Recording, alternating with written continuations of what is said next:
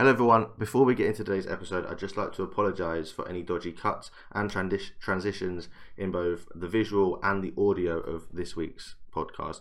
We've had plenty of technical issues with cameras, with Wi Fi, with microphones.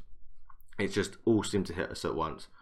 I really hope it doesn't affect your listening or visual sort of or watching pleasure. And don't forget, drop a like, drop a subscription, make sure you share it, and drop a comment. And enjoy. This is episode four of the Biff Rugby League podcast. Hello, everybody, and welcome back once again to another episode of the Biff Rugby League podcast. Robin's back this week, but for those of you on YouTube, you can't see him. Um, he's just moved house. He's kind of half settled. Um, before we sort of go into anything else, how are you, Robin? You good? I'm good. I'm sorry I wasn't with you last week, lads. I did, I did watch it back. Another thoroughly enjoyable episode. And uh, congrats on making it to BBC Radio Leeds. That was um, the craziest thing I've seen all week, to be honest.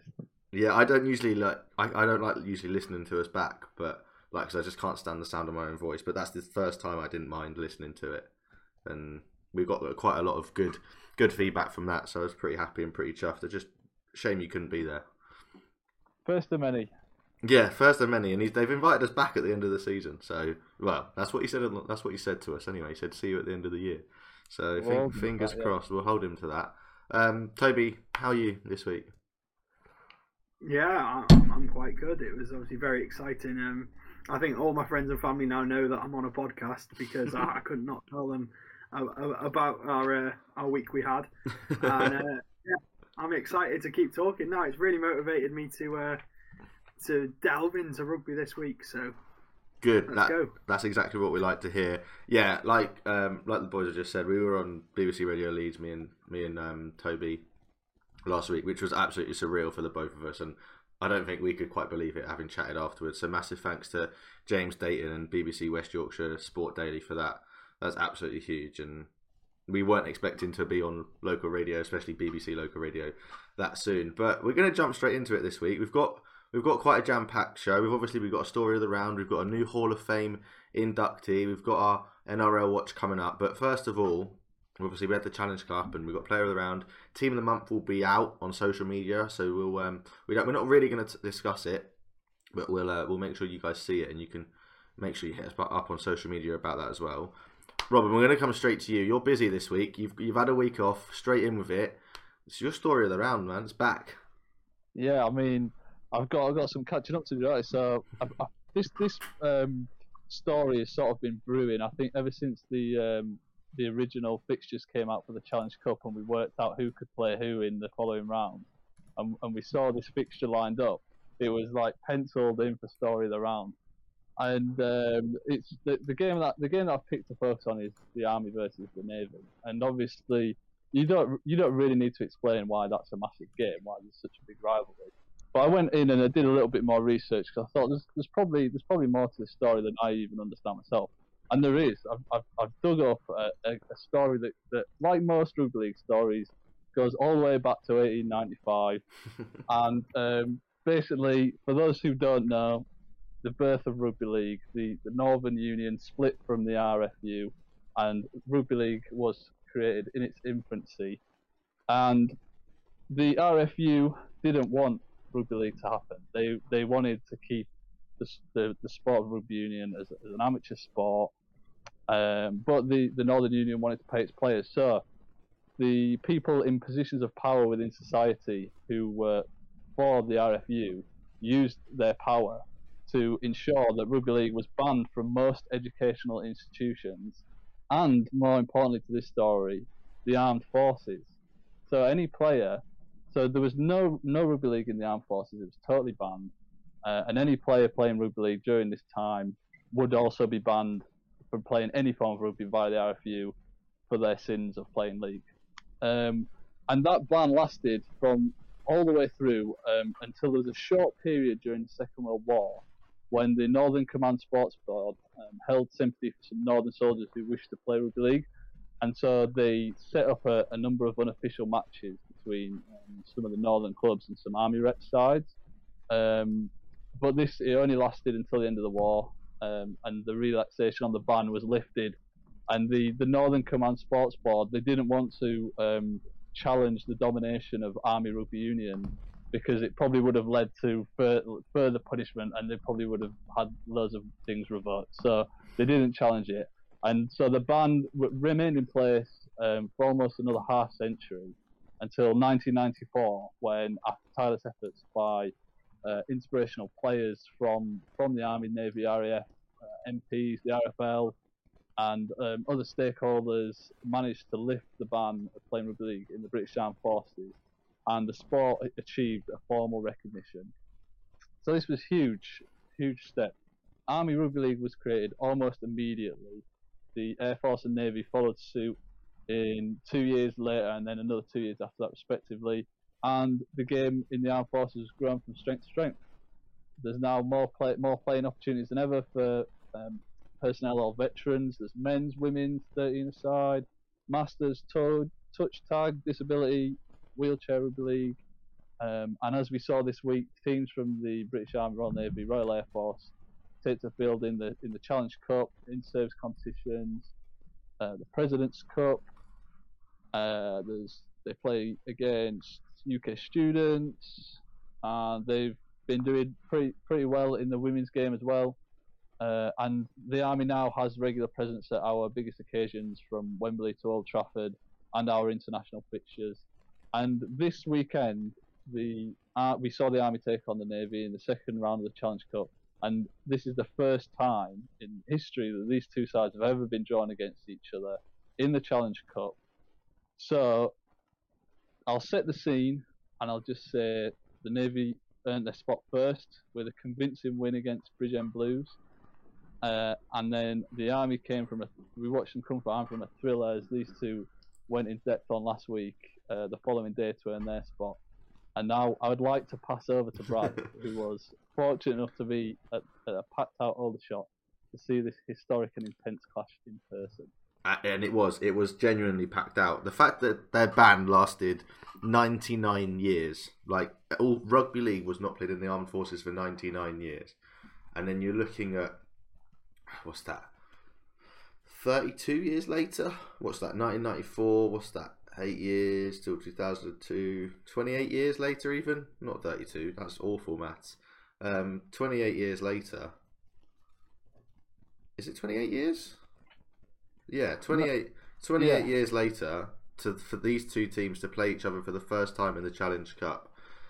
It was it was it was unreal. I'm glad that the sportsman showed it. I'm glad that it got picked for coverage. And I'm glad that the coverage didn't affect the number of people inside Aldershot. Like I've been to Aldershot before with Bedford Tigers to see the women's game and it and it's nice when there's a few people sat there and it does and there's a bit of atmosphere even when there's only like 20 30 people there. But the stand was packed. The touchline was packed on the side of the stand. I mean you probably couldn't see a lot of it because of where the cameras were. It was absolutely rammed full and you arguably the navy fans were louder on the day but just i don't know the game lived up to the expectation. The atmosphere lived up to the expectation. The spectacle that the army put on lived up to the expectation. The fact that the Challenge Cup was at Aldershot was fantastic as well. Like to get that close to such a beautiful trophy. Like if anyone gets the opportunity to to see that trophy like up front and find your team's name on it, especially if they've only won it once, it's it's unreal to just see. It's it's just an amazing atmosphere. And then we got a golden point thriller, like 10 0 down to come back 16 10, or like, sorry, was yeah, 10 0 10 0 down, 16 10, back to 16 all. Oh, it's absolutely unbelievable. And the Army probably, neither team deserved to lose at the weekend. Like, we are going to get into the bit of a Challenge Cup fixtures roundup shortly, but neither team deserve to, to lose but both teams deserve to win. Um, just unbelievable. And these lads will get signed. Like these lads that don't play for professional teams, there's a chance that these guys get signed. We looked at the likes of Ratu Naulago last year, played for the playing a lot of rugby league for the army, and now he was playing. He played a lot of time for Hull FC before scooting over to rugby union. There's players out there, not just in the men's team. You look at the women's team as well. You've got Carrie Roberts plays for Saints, Beth Dainton playing for Harlequins. Like these girls are international level players playing at the top level, but also very much happy to represent their country on the field, off the field, and just be absolutely superb people. It was just I, I'm so glad I'm so glad I got to go, so so glad. And you know what? It was worth the four hour trip there, near near four hour trip there. Yeah, I was a bit. We we were left a bit early and stayed in London for a bit, and it was worth going back to London afterwards to make up to the missus the fact I dragged her all the way to Aldershot. But it was it was really good. I'm glad we went, and I'm looking forward to seeing the Royal Navy play York Acorn in round three, which we'll obviously get into a bit. But that it, it's a wonderful story, isn't it? Just in all. You are taking the mick with the games you've gone to in the Challenge Cup. So you had a thriller in uh, London the London Chargers game in round one. You've had a thriller in this Army Navy game in round two. So I think well, whoever you choose to go to in round three, It's lined up. It's lined up. I've got either I'm going to Portsmouth to watch the Royal Navy versus York Acorn, or the preferred game because I've got to please the um, the better half is London Scholars versus Hunslet Club Parkside. So I think I might watch. I might, I might pop down to London again, and then maybe in round four we might all get to go to York uh, to watch York play Newcastle. Let's do it. Let's do it. We said we were going to try and get up there this week and meet everyone, but with everything going on in everyone's life, it just didn't didn't really work out. But we need to round up the Challenge Cup fixtures. Yes, the Army versus the Navy was the highlight of the round in terms of the fixtures before the week. But there's one one game stood out more than any other, didn't it, this weekend, Toby? Yeah, yeah. I, I had to think for a second. He was like, "Which game?" I've I've, I've, This is a I've weird- thrown this to him. Six 0 Swinton win. But, um, yeah, of course. Um, Lock Lane pulling off an upset that none of us saw coming, making us all look like the worst predictors. Uh, well, only only me and Robin were bad. You got five out of six this week, and you can't complain about getting this one wrong. but yeah, it was absolutely incredible to see Oldham, um, what new relegated side into League One as well, a side you'd expect to be at the top of League One this season. And they lost to Lock Lane, um, probably one of the most outstanding performances an amateur side's ever put up in the um, in the Challenge Cup. Oldham, I don't, I wouldn't say they played bad. They were definitely struggled to connect their plays, but I think they were strong through the forwards the whole game, and Lock Lane just matched them um, incredibly well. And it will lead us into talking about the player of the round that we um, that we discussed um, ready for this, and that would be Lock Lane's uh, half back or, or five eight I think he played in um, Nathan Fozzard. Yeah, Nathan Fozzard is the the Biff Rugby League player of the round. For the fact that the first player from Lock Lane, the first player from the national champion, uh, the sorry, the National Conference League, but not quite the first player to win Player of the Round. Obviously, he joins Eric Sims from round one of the Challenge Cup. We had championship players playing this weekend, and this guy stood out above above so many others. Like Ryan Ince scoring four, Nene Macdonald getting a hat trick on debut for Leigh, Adam Endersby, Jamie Fields putting in massive shifts in the front row for their sides, respectively. Uh, Jack Bussey and Brandon Pickersgill are unbelievable for Featherstone Rovers last night on Premier Sport. Johnny Griffiths, James Tilley, Danny Johnson, these guys all standing out for the Royal Navy against the Army. But Nathan Fozzard was was quality. He ran the show, didn't he? Yeah, he puts the kick up on the first try, and then Oldham sort of fumble with it. He collects it and scores the try himself. He then gets the assist on the second and third try and converts the, the fourth try as well as the second and third try along the way. Um, he was outstanding for Lock Lane. He was he was the difference. He was the one player. This, these were two sides who physically, I think they matched each other quite well. I wouldn't say Lock Lane dominated the battle any more than Oldham did when they were had the front football, but the difference was in the way the halfbacks played. And Nathan Fozzard, he might have a contract coming his way. um, from from some semi semi pro team. Yeah, I mean, you, you said it last night. You saying to imagine if like Cas Tigers probably need a few of these lock lane lads, and I know you said it at a little bit of a a little bit of jest, but there'll certainly be some Championship and League One clubs knocking around, especially that forward pack who were dominant last night. I thought, not last night, sorry, Sunday night last instead. So, but no, we need to get we need to crack on. But congratulations to, to Nathan Fozzard, player of the round, second player of the round uh, from the Biff. But we'll we'll round up the the Challenge Cup.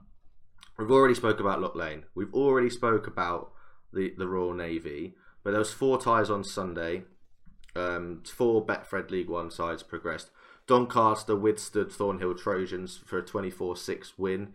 Hunslet battered Keighley Cougars 22-6 in a West Yorkshire um, derby. Cougars apparently just fell apart towards the end of that game, and Hunslet was just like, "Yeah, wicked, we'll go along with that." Uh, that they join Hunslet Club Parkside in the third round. Over Parkside beat Stanningley on Saturday. Rochdale get double representation as the Hornets won against Midlands Hurricanes, and then also where's that game gone? Where's it gone? Uh, Rochdale Mayfield overcame West Hull by two points.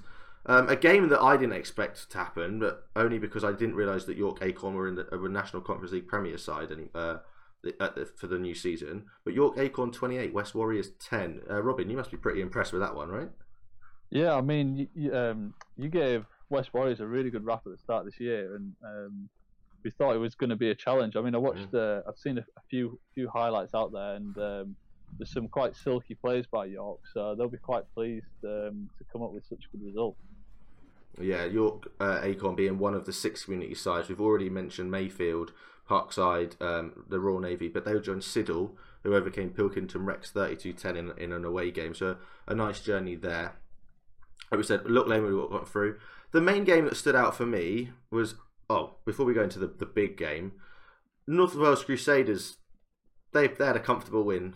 Um, Brad Brennan was looked un, unstoppable at the weekend for them.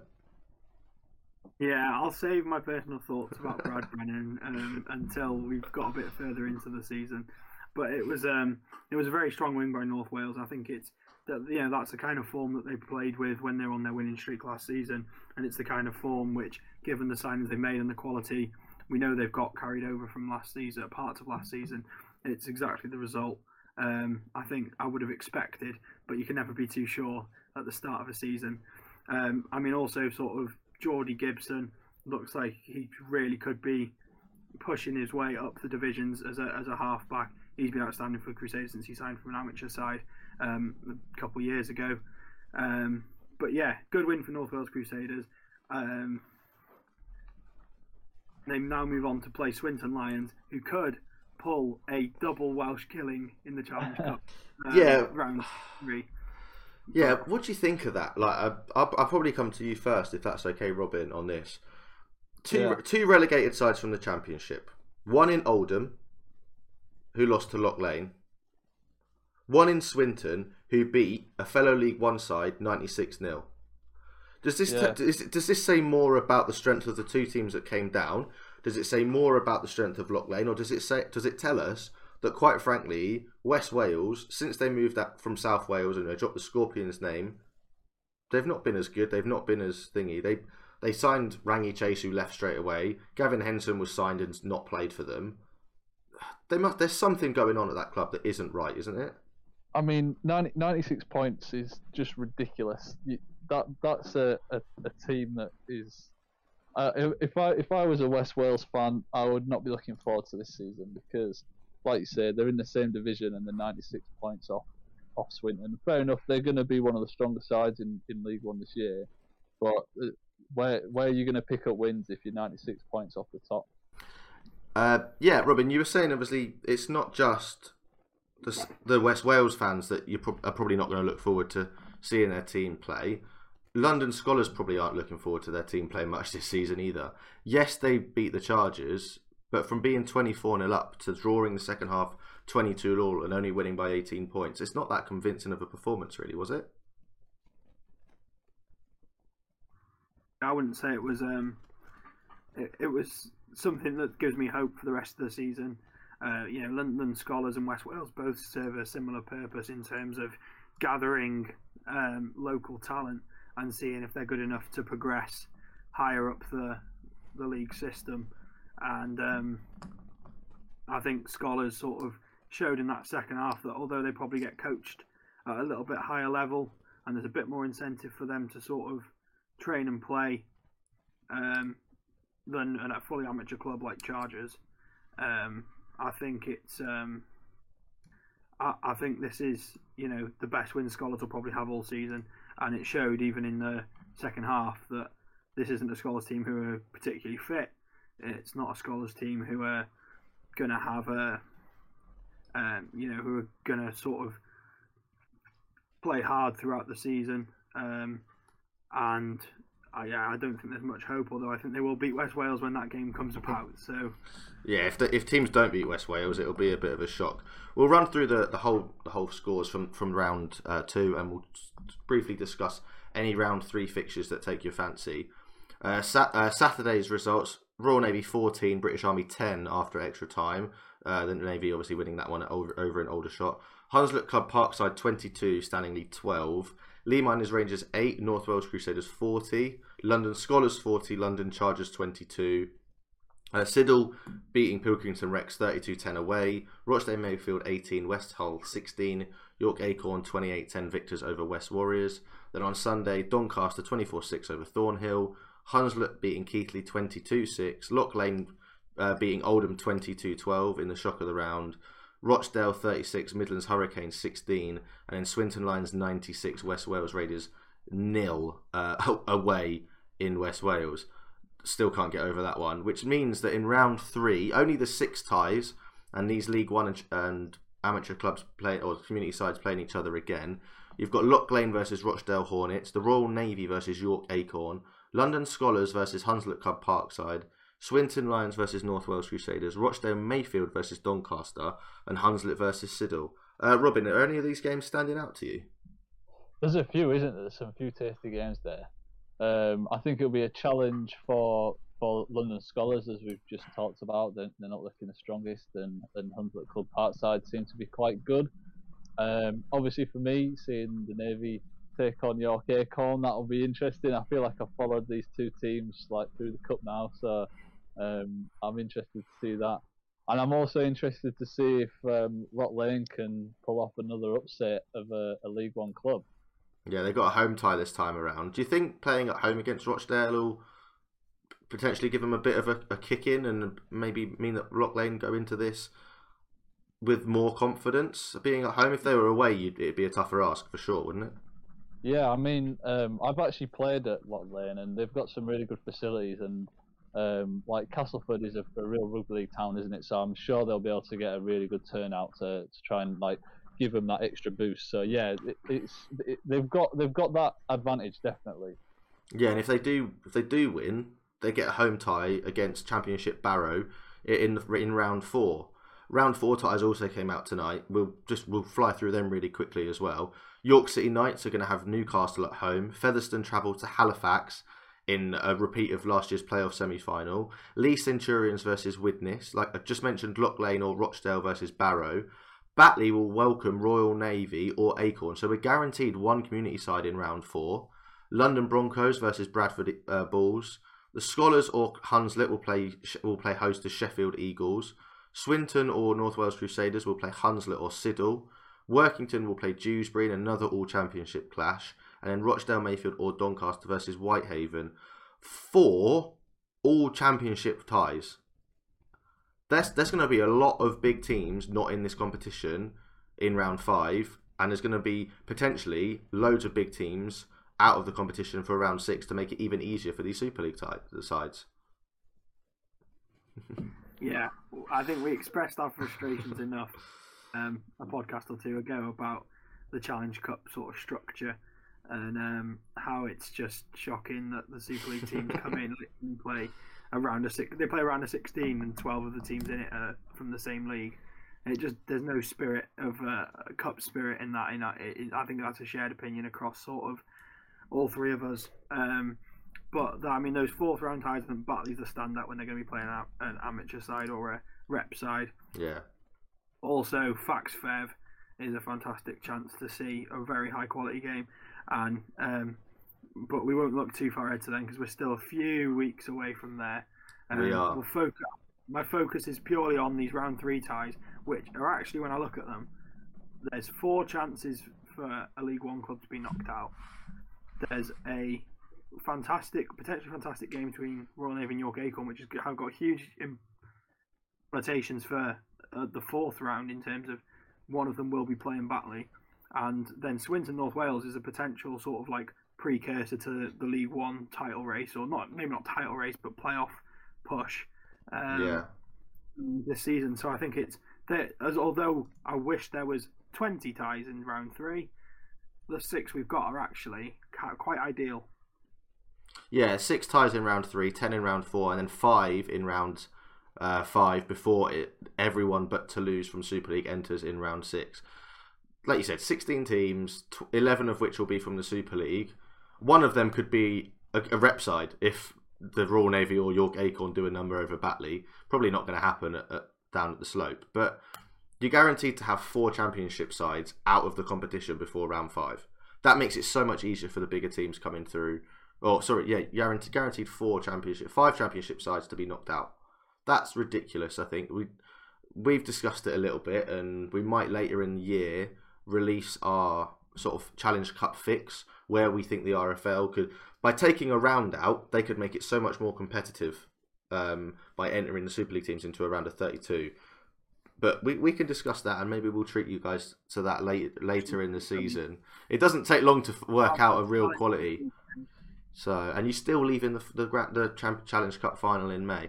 But uh, we need to move on. Like I said, Robin, you've been busy this week. Um, Toby, you don't know what's coming up here. I do, but it's your Hall of Fame inductee or Yes.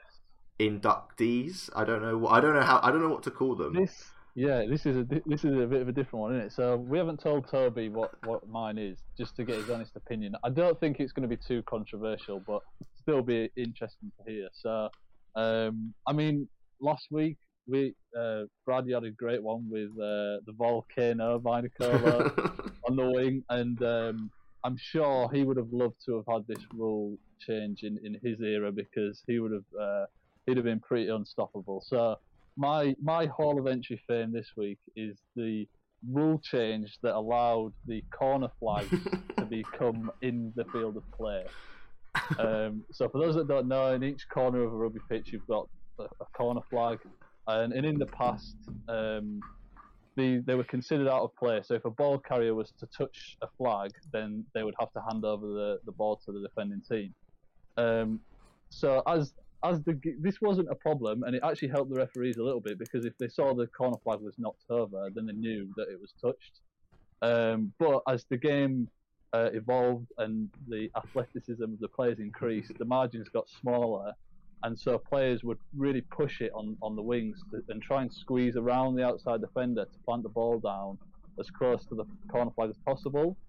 Um, and in the late sort of 2000s, there was more and more of these acrobatic tries being attempted, uh, and inconsistencies started to appear um, because the space in the corner or between the, the last defender and the corner flag will vary. It, it depends what is the corner flag a very tall corner flag?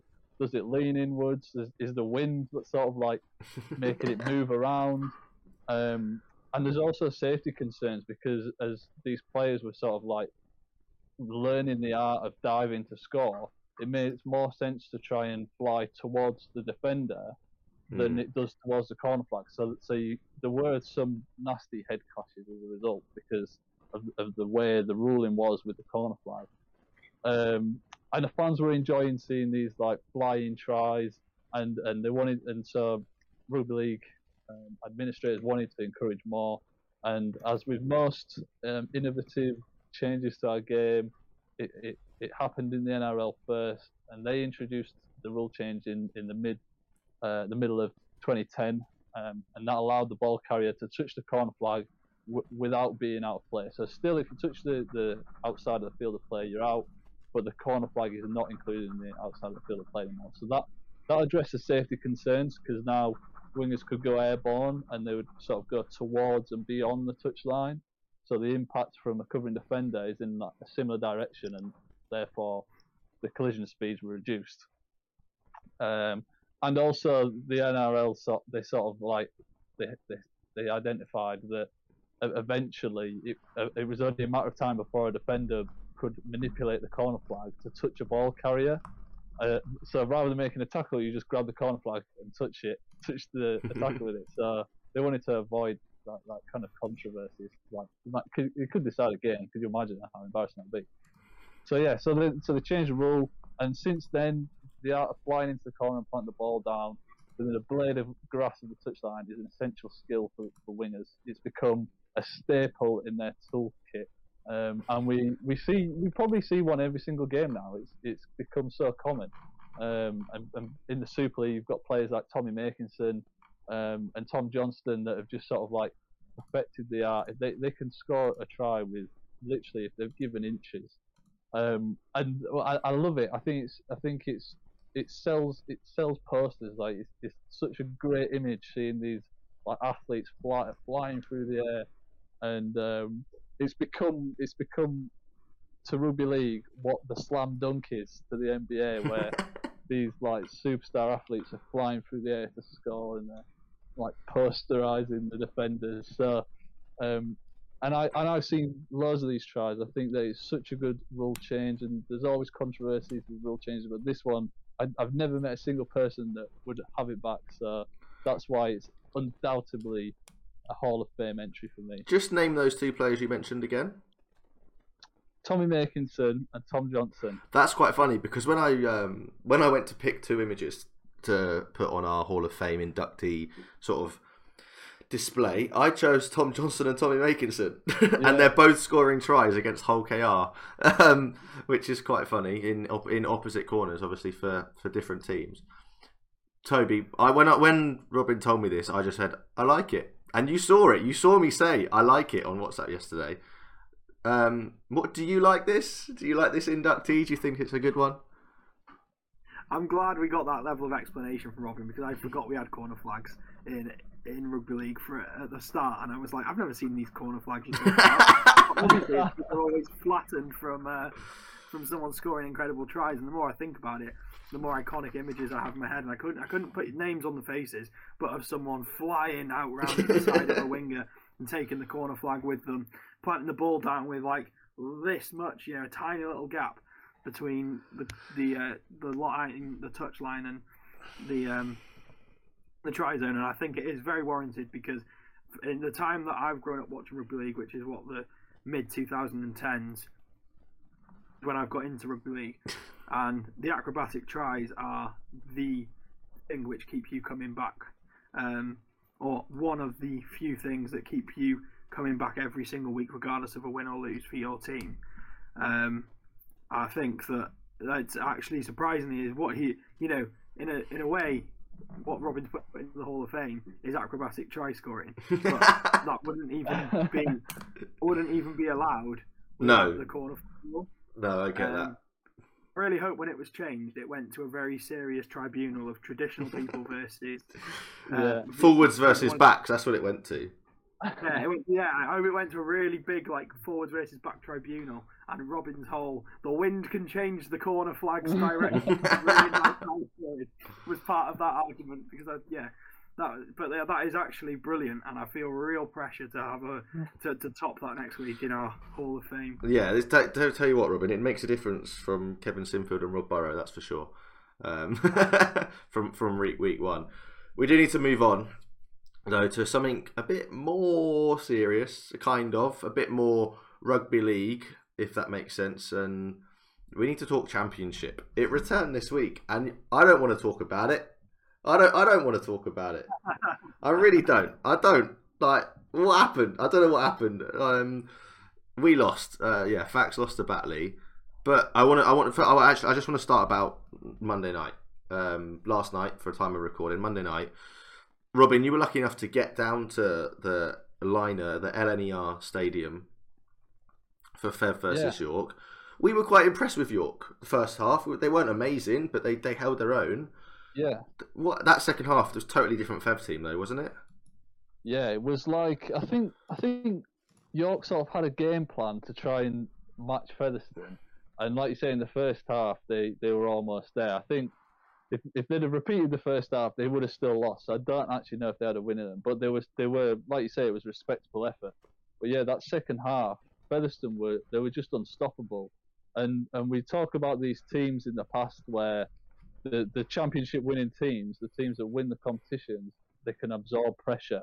And I think York threw everything they could at Featherstone.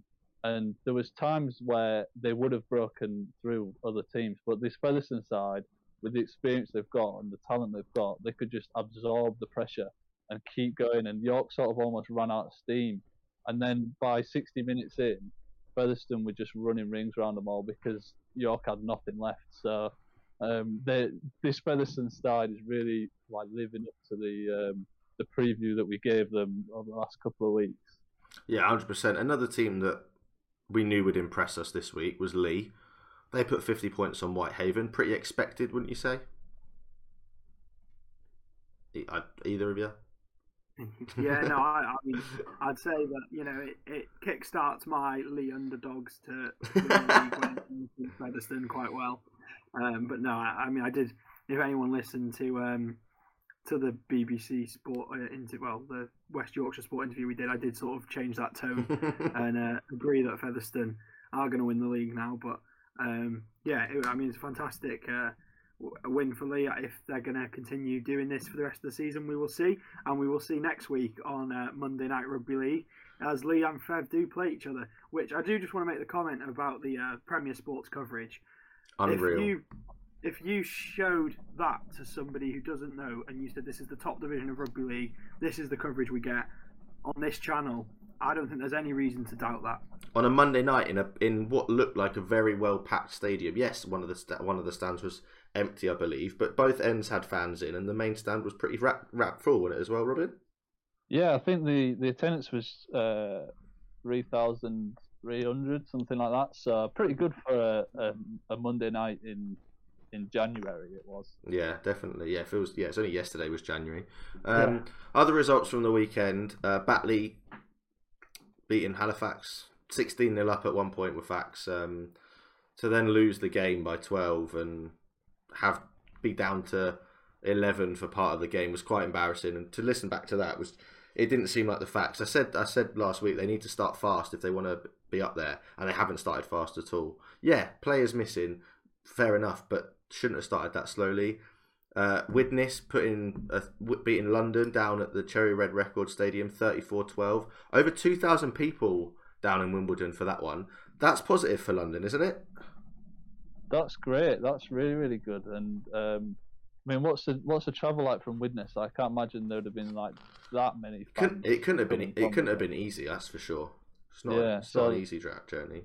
That's that's great, and I think it's really important that that London can cement a fan base in Wimbledon. This might be the answer that they've been looking for all these years. Yeah, the the the kit the kit as well with the, the homage to Wimbledon is sort of like a thank you for the one season. The blue and yellow look really look really stylish. Yes, they didn't win the game, but I wasn't expecting. We're not expecting to win many games this season. We we said the squad wasn't very strong, but they, they didn't look they didn't play badly. I don't believe from what from what I've seen, what I've heard.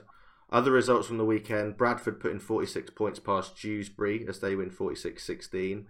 Newcastle comfortable over Workington, twenty points to six. And then perhaps the shock of the round, Barrow Raiders 22, Sheffield Eagles 10. Hakim Miloudi and, and Ritson sort of... You know these guys from last year, Toby. That was that was a pretty solid performance from the from the the, the old League One team.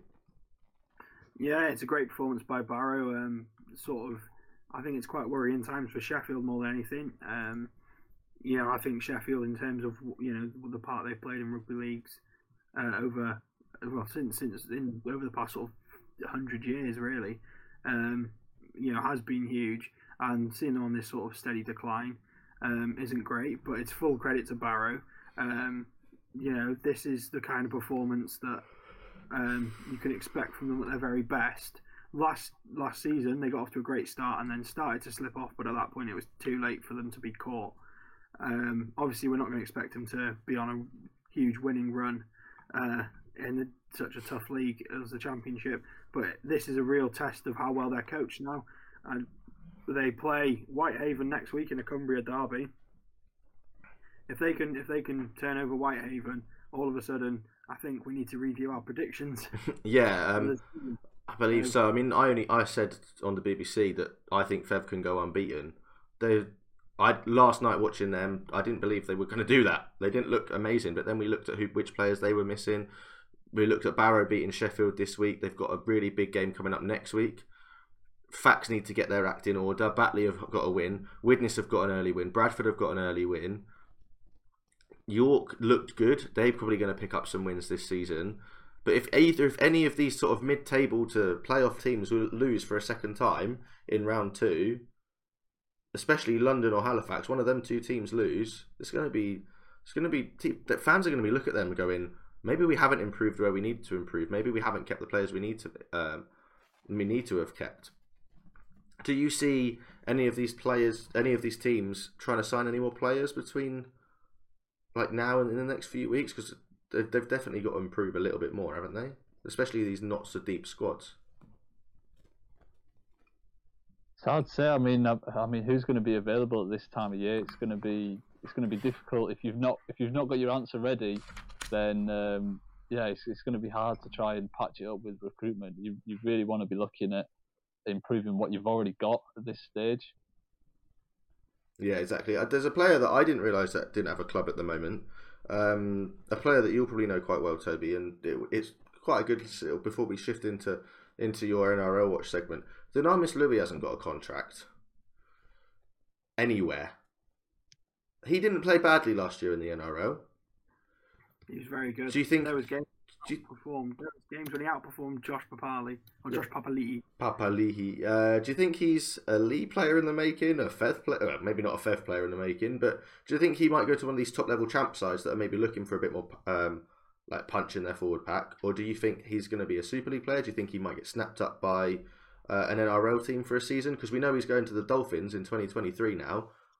But where's he going to? He hasn't got a club for in between. Look, I mean, it's hard to say if he'd want to come sort of over just for a year. Um, I feel like if he was going to go anywhere, he'd look for a nice little holiday in France. Um, Lézignan, you anyone?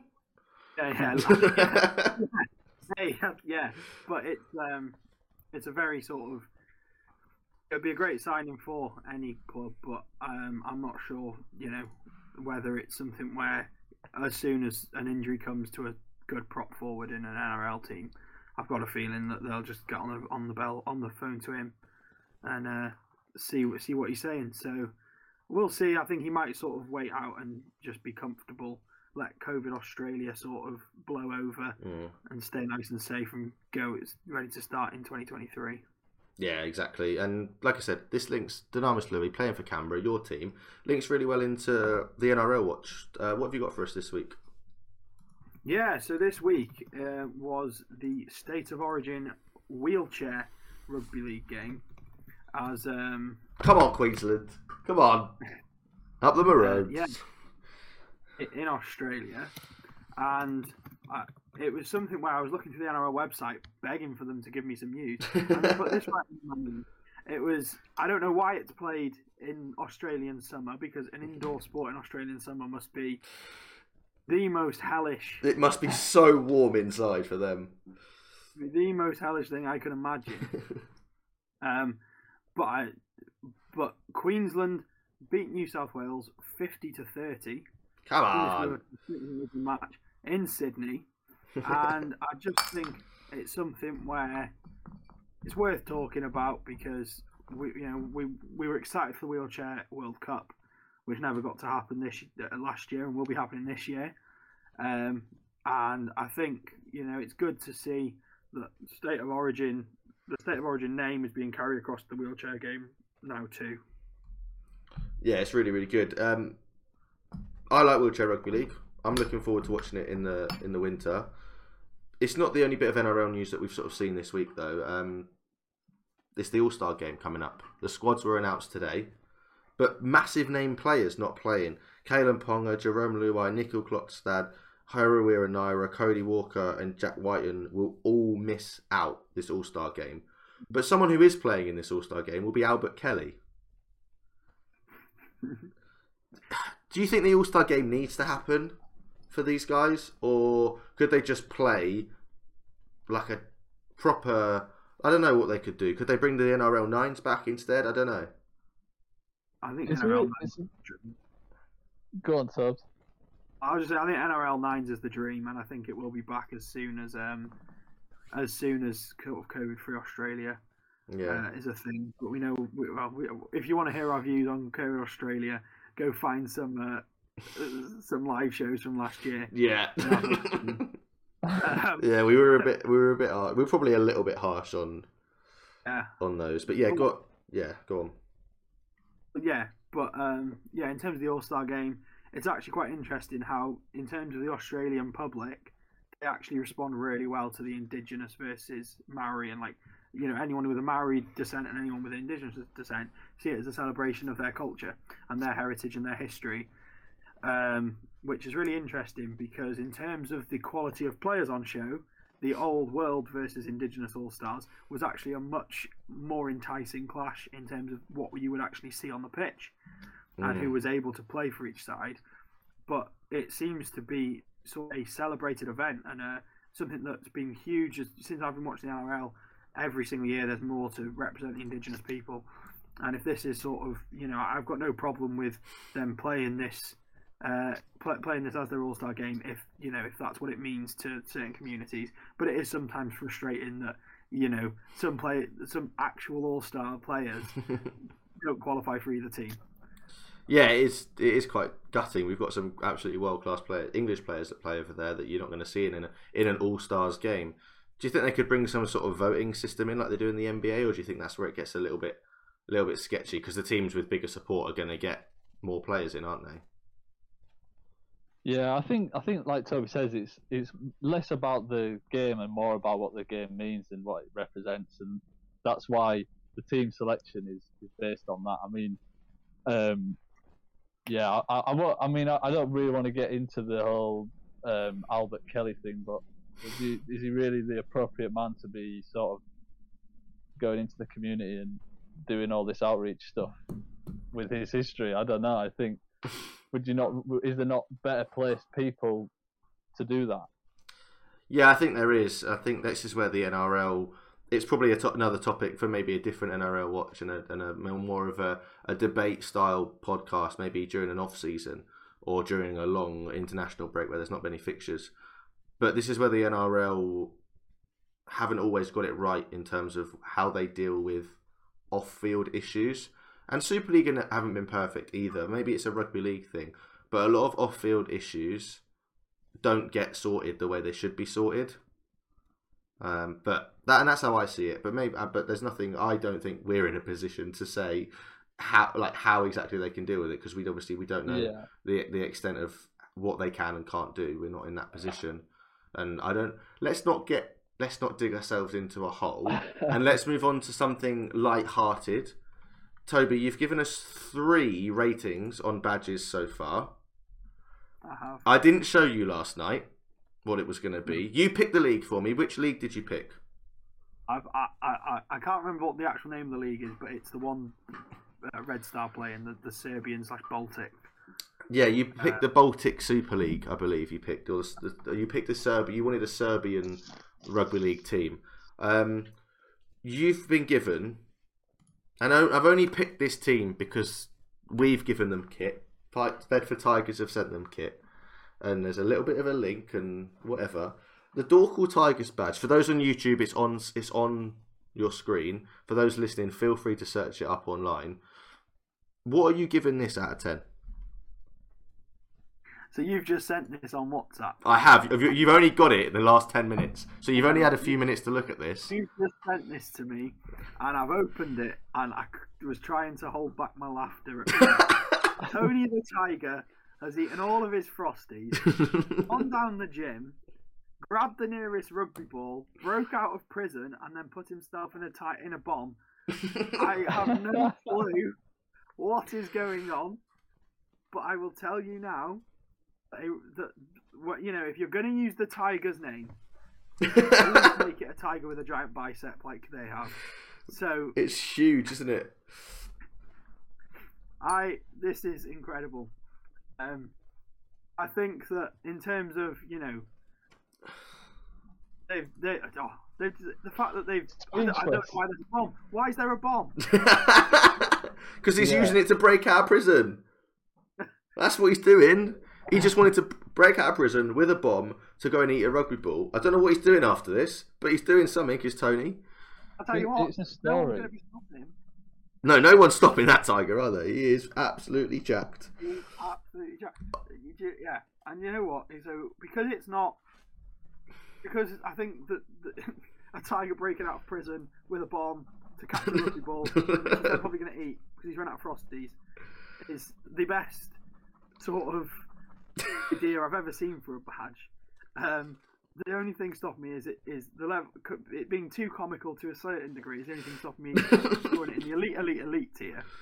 But I would say that this right here is easily in the 8.5 territory. It's a winner. It's the. It's leading. It is leading. It has gone above York Acorn in in the ratings. Um, we've now got four teams rated. We'll start from the bottom. Philadelphia Fight got a six. Carsacon got a seven point five, I believe. York Acorn got an eight, but now Dorćol Tigers from the Baltic Super League have got an eight point five. Um, Robin's react. Robin just said, "Wow." That was all I got. All I got was "Wow" with the star eyes emoji on WhatsApp. honestly, th- honestly, normally uh, when when dealing with these things, I, I go with the, the the design approach of less is more. But in this case, more is more. They couldn't have chucked any more on this badge, and I honestly, this is one of my favourite rugby league badges ever for that reason. Yeah, I like it. It's good. It's really, really good. I'm liking this. I'm loving the the creative aspect of this. Um, if you want to pick a league and you want Toby to do a badge, particularly from any team, drop it in a comment. Message us on Twitter. If you want to message me so Toby doesn't see it, feel free. Um, that'll be on out on socials as well. But it's time to move on to our, our set of six, just as we approach nearly the hour mark. There's seven championship games this week, and we're only allowed to pick six of them. And usually, we would I'd pick Fax. I'd usually be like, "Oh, we'll throw them in there because you know they're a top team in the league." I've we've not done it this week. Toby suggested that we shouldn't do it, and seeing as they lost and London lost, it's not a very interesting game. Um, first up, though, we should. I didn't send them to you, did I? I don't think, Robin, this week. I've not seen them yet. No. Oh, so then in that case, then I won't make you go first for the first couple. But you've got, if you want to open them on BBC while while you're sat here, feel free. But first up, Bradford Bulls at home against the Sheffield Eagles. With uh, Sheffield losing to Barrow, Bradford having a huge win against Dewsbury, and we think we think that Sheffield and Dewsbury are very similar quality teams this uh, this, this season. Bradford are now at home in Odsal. You know, I think that they played really well. They've got some great try scoring um, ability, and I think that they'll rack up a good 30 or 40 points on Sheffield in this one. Not that we predict winning margins, but I'll, I'll be taking Bradford comfortably on this. Robin, where, where are you sitting on this one? Do Yeah. you sort of agree with this? Yeah, I, I did. I didn't need to do my research on this one. This is a clear cut. Definitely going to back Bradford after last week's performance from Sheffield. Yeah, poor performance from Sheffield, followed up by a decent performance from Bradford. Bradford are Odsal. It's not a long way to travel, but Sheffield have got some big boots to fill. Bradford looking really strong. Um, I think it's a, it's a triple triple whammy here. We're all going for for the home side in Bradford Bulls. Uh, game two, Batley after a really nice win over Halifax travelled to Newcastle, who also picked up a win. So two teams that, that won round one. One of them's going to lose. One of them's going to have four points at the end of this weekend. Where are we going here? I, I think I'm going to go for the home side. I think I'm going to go for Newcastle here. I think they've Batley were really good, but I don't want Batley to win again. So I'm going to go for Newcastle on this one. I just I think they've just got something about them that will push them over their other the teams that are near them. Yeah, they're yeah. Um, I mean, I've obviously spoke well about Newcastle to get them not only fourth in the league predictions, but also to get you to predict them. And in terms of how I see Newcastle season panning out, I should take Newcastle too, but Batley But- made me look incredibly smart last week. Um, I fluked the prediction, hoping that I'd pick up some points on this podcast. I then made it as a very serious, and I, I thought out the actual reasoning behind that pick for the, for our interview with the BBC, which turned out to be the right pick. So I am a full Batley fan until they lose me a point, and uh, I'll, I will I will Batley here. so if Although so if we put Batley Fev in one week, are you going to go for Batley if they if they haven't lost you a point? Batley are still undefeated at that point, then I will.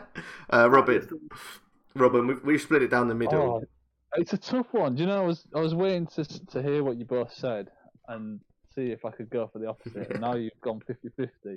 I don't know. I think we've we've predicted like reasonable season from Batley, um, a stronger season from Newcastle.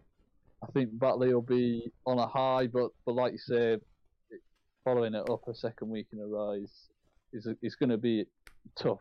Whereas I think Newcastle, they've sort of were a bit more dominant, so I feel like they've they've got they've got more like in them that they can they can bring to the table. So I'm going to go for Newcastle.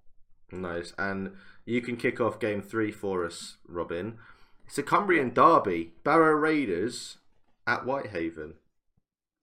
Yeah, this is um we we were talking about this earlier, weren't we? The, the game. Um, it's a toughie. It's a toughie. I mean, but like we Barrow again, they've they've come up with a good result last week. Um, Whitehaven the opposite. So I think just on that, if if you'd have asked me this, and I wasn't looking at last week's scores, then I probably would have gone with Whitehaven. But just on last week's scores, I feel like I'm gonna take Barrow. I think they're on a high. Which Toby, where are you heading on this one? Yeah, with Whitehaven at home looking to bounce back, um, you know, looking to prove that they're still a commendable side after, quite frankly, I feel like they they overperformed last season in terms of where people would have put them at the beginning of the season, but I think that's what we can expect from them now. So I think that this is Whitehaven's chance to sort of get their season up and running because Leigh, Leigh away was almost an impossible ask. Um, and I will go with Whitehaven. Yeah, I think I, I see what you're saying with this Whitehaven team, but they, they don't seem to have really. I don't think they've improved on the players that they lost last season. Barrow have improved slightly on the team that they didn't that they they got um, promoted with last season, and they've come, they're coming off a really good win. They're not having to travel that far. Yes, they're playing away at a massive rival, I think they might be able to step up and do it here. And I think I'm going, I'm to go for Barrow on this one as well, just to split it up a little bit. Uh, game four, Widnes after a big win, are welcoming Workington Town. Uh, Toby, we'll start with you on this one. I think um, I think Workington are a very similar standard to London this year, um, and Widnes didn't have too many issues scoring points against them. Um, I don't th- with Widnes currently being fully fit, and you know not just fully fit but fresh because it's the start of the season. You know, Matty Smith's actually got juice in the tank, and Mm. um, I think that you know that they look like they're going to have a good start to the season. Um, although they play Fev in round three, so maybe, maybe they'll have an okay start to the season. And I'll take Widnes to, uh, to, to to beat Workington at home. Robin, are you are you going to make it three out of three for Widnes and join and join me on this? I'm going Widnes on this one quite comfortably. I think. Yeah, I, I, I can't see a way that Workington win that, so I'm backing Widnes. Yeah, it's quite. We say it's quite an easy one. We we got the easy one wrong in in the last set. uh, next up, it's it's your team, Robin, at home against Dewsbury. After you saw them play last night or Monday night, um, do you think they've got to win this game, haven't they? Yeah, I think like like we were saying that they made they didn't get the result, but there was really good signs there. Um, I think Jamie Ellis is looking really strong. Chris, uh, Chris Clarkson, the loose forward, he had a really good game, so I'm, I'm backing him to be maybe our player of the season. Um, and being able to see those signs early on against a strong Pedersen side is filling me with a lot of confidence. So I'm gonna I'm gonna back York again this week. Yeah, I was pretty happy with the way your your forward pack played last night, especially that first hour. I felt like their rotation in the second half maybe let them down a little bit. especially with um, Paulie Paulie not wanting to come off. Obviously, what was your before I go on to Toby's prediction? What did you think of Paulie Paulie's decision there? Because they brought him over to the sideline a few times and he just didn't want to come off, did he? Yeah, um, I'm not sure. I'm not sure to be honest. I think like he was he was playing really well and he was drawing in Featherstone defenders, so he was doing his job. Um, I, I, I to be honest, from the sidelines, I couldn't couldn't really work out too much of it, but um, I, I, I don't know. He, there was a there was a play um, in at the end of the first half when we were sort of built a bit of momentum just before the break, and um, somebody had run taken the wrong line and, and sort of almost taken the balls out, ball out of his hands by running the wrong line and catching the pass that he was expecting. Yeah, And he just sort of turned around and, and was like visibly like annoyed at this guy. And it's just little things like that is like maybe makes you question whether he's really has the right level of respect. I don't know. I'm just I'm just speculating, but yeah, definitely an odd one. First game of the year. What what are you sort of what have you got to lose? Yeah, don't know. exactly. If Kind your if come your if your coach is out saying come off because I want to bring Danny Kirmond on, you're going to come off so Danny Kirmond can get a stint and you can rest. Like he looked knackered towards the end of the game and he just didn't. And he just like he refused to come off. But we must move on. Toby, are you going to make it three out of three? I'm going. I'm going to go York at, at home again against Dewsbury on this one. Look, I think York. I think York produced more concerns for me than they did for anyone else. Um, I don't, uh, you know, I think their halves com- combination of Marsh and Ellis didn't particularly work too well in their favour, um, and I and I think their second row, um, once Ke- well when Kirmond wasn't playing, I think their second row both on both sides and Chris Clarkson and Paulie Paulie did, were a bit slow on sort of the defensive side of things, um, but I don't. I still think that this team is step above um, Dewsbury. Um, you know, I think Jubb played really well. I really liked what um, uh, Jordan Thompson did through the middle. Um, or I think it was Jack Teanby maybe. Yeah, Teanby Um, was good. Really impressive. did really well through the middle as well. And Brining when he came on to do sort of extra, yeah, the extra minutes, um, well, the alternate minutes at hooker, um, played well as well. So I think that there was enough there for me to sort of be convinced that York have something to build on. Um, but I do have my concerns throughout the season now uh, if they're going to stick with something similar to this. But I know there is in play, you know, players they're waiting to come back into the lineup. Yeah, hundred percent. Three out of three for York. We've all gone for Bradford. We've all gone for Widnes. We've all gone for York. Game six. Are we all going for Fev over Leigh, or is is someone that doesn't think are the favourite, but kind of changed their mind and isn't on is is is on the fence, but leaning towards both sides? Um, I'm going to leave you till last, Toby, on this one because I feel like you're going to shock us. Uh, Robin, where are you going here? Yeah, this is like such a massive clash round two, so it's like it's difficult to say, isn't it? I think um, Widnes obviously have a strong squad, played well last week. Uh, we've seen the Featherstone squad. We spoke about the Featherstone squad. Um, they're definitely the two favourites for the promotion, um, so it'll be close. But I think I'm gonna have to go Featherstone just based on all the things we spoke about over the last couple of weeks. Um, but I, I won't be surprised if I've got that wrong. I don't know where I'm going yet. So Toby, I'm not going to put you last. I'm going to let you try and convince me to pick Leigh. This is a hard game because I need I need to see the squads before I, before I pick. The reason I say that is because I think the one place Featherstone fell down where Leigh will punish them was their passing out wide was not good enough. Um, Tom Holmes and Morgan Smith both had passes out to the towards the centres and wingers, which just didn't find the place they needed to find. Um, that being said, I don't think they'll have an issue in matching Leigh in the forwards. And in fact, they could well even dominate Leigh in the forwards. Jack Bussey, James, I think it's James Lockwood. Yeah. Incredible, incredible. Um, and That'd be. and they were just as good on the edges, even with Jesse Sene-Lefao picking picking up that early injury, Mm. um, which I don't think is something they're going to struggle to sort of make up for in the short term. Perhaps, depending on how long he's out, we could see in the long term sort of a change to that. Um, I think uh, it comes down to will they play the same halves combination? Dane Chisholm is available technically. Riley Jacks could be available if he's in Riley the Jack- country. could be available, and Joey Leilua could be available for this too, which could change all sorts of um, all sorts of factors. Um, especially you know that right centre spot. All of a sudden, do you need? Does it matter who what your playmaker's doing? Uh, if Joey Leilua is there in the centre spot to do it for him, so I think it really does depend on who comes into that Featherstone squad. But assuming it's you don't drop a losing team, sorry, you don't drop a winning team, um, and Fev go into like the game against Leigh with the exact same 17 minus Jesse Sene-Lefao, I would say that Leigh currently look a little bit stronger. You didn't convince me. I'll be honest. You said so much positive stuff about the, the changes that Fev could make and the players they could bring in, and they still managed to beat a, a quite a solid York team. I know you said you were a bit bit shocked and a bit sort of they gave you a few concerns, but I've still got Fev winning this. I, I said to the BBC they're going to go unbeaten, and I think I'm going to match you with your Batley thing. Until Fev lose a game, I'll pick them every weekend, unless it's against a Super League type side in the Challenge Cup. I pick Fev every week.